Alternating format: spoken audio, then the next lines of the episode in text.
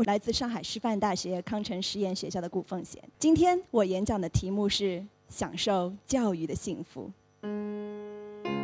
今年教师节，我收到了一封特殊的来信。信的开头是这样写的：“老师，谢谢你。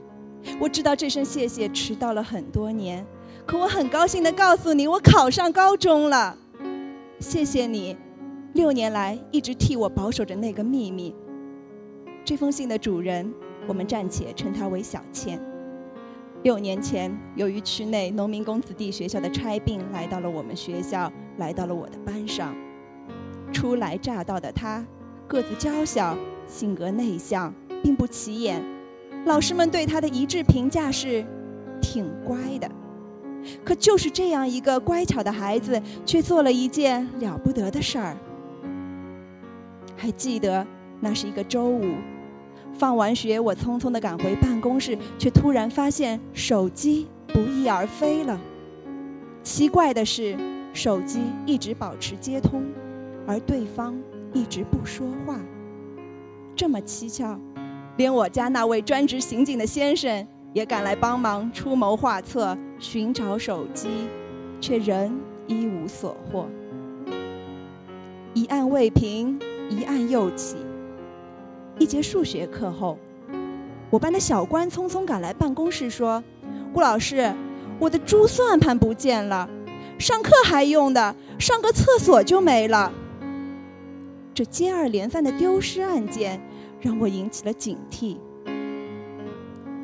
饭后，孩子们照例去操场上散步，可唯独小倩一人匆匆忙忙赶回了教室。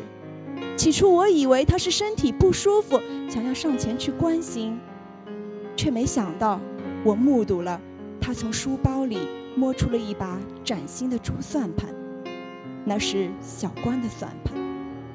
我怎么也没有想到，眼前这个娇小乖巧的孩子，居然与校园失窃案挂上了钩。而更令我注意的是，他眼神中的那份漠然和空洞，直觉告诉我，这里头还有故事。我和小倩的沟通起初并不顺畅。我感觉眼前这个孩子仿佛把自己束缚在一个茧中，内心有很多想法，却拒绝与人沟通。但我注意到一个细节：他的一只手不断地搓揉着他的衬衫，另一只手紧紧地攥成了拳头，这是紧张和隐忍的表现。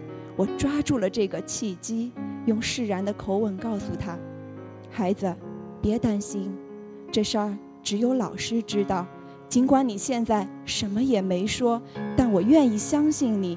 你有你自己的理由，我也可以向你保证，这件事儿我不会去和同学说的。但老师想要告诉你，当我们犯错的时候，不要想着让时光如何倒流，而要想着让今后的时光怎么流。老师欢迎你随时来与我沟通。两天后。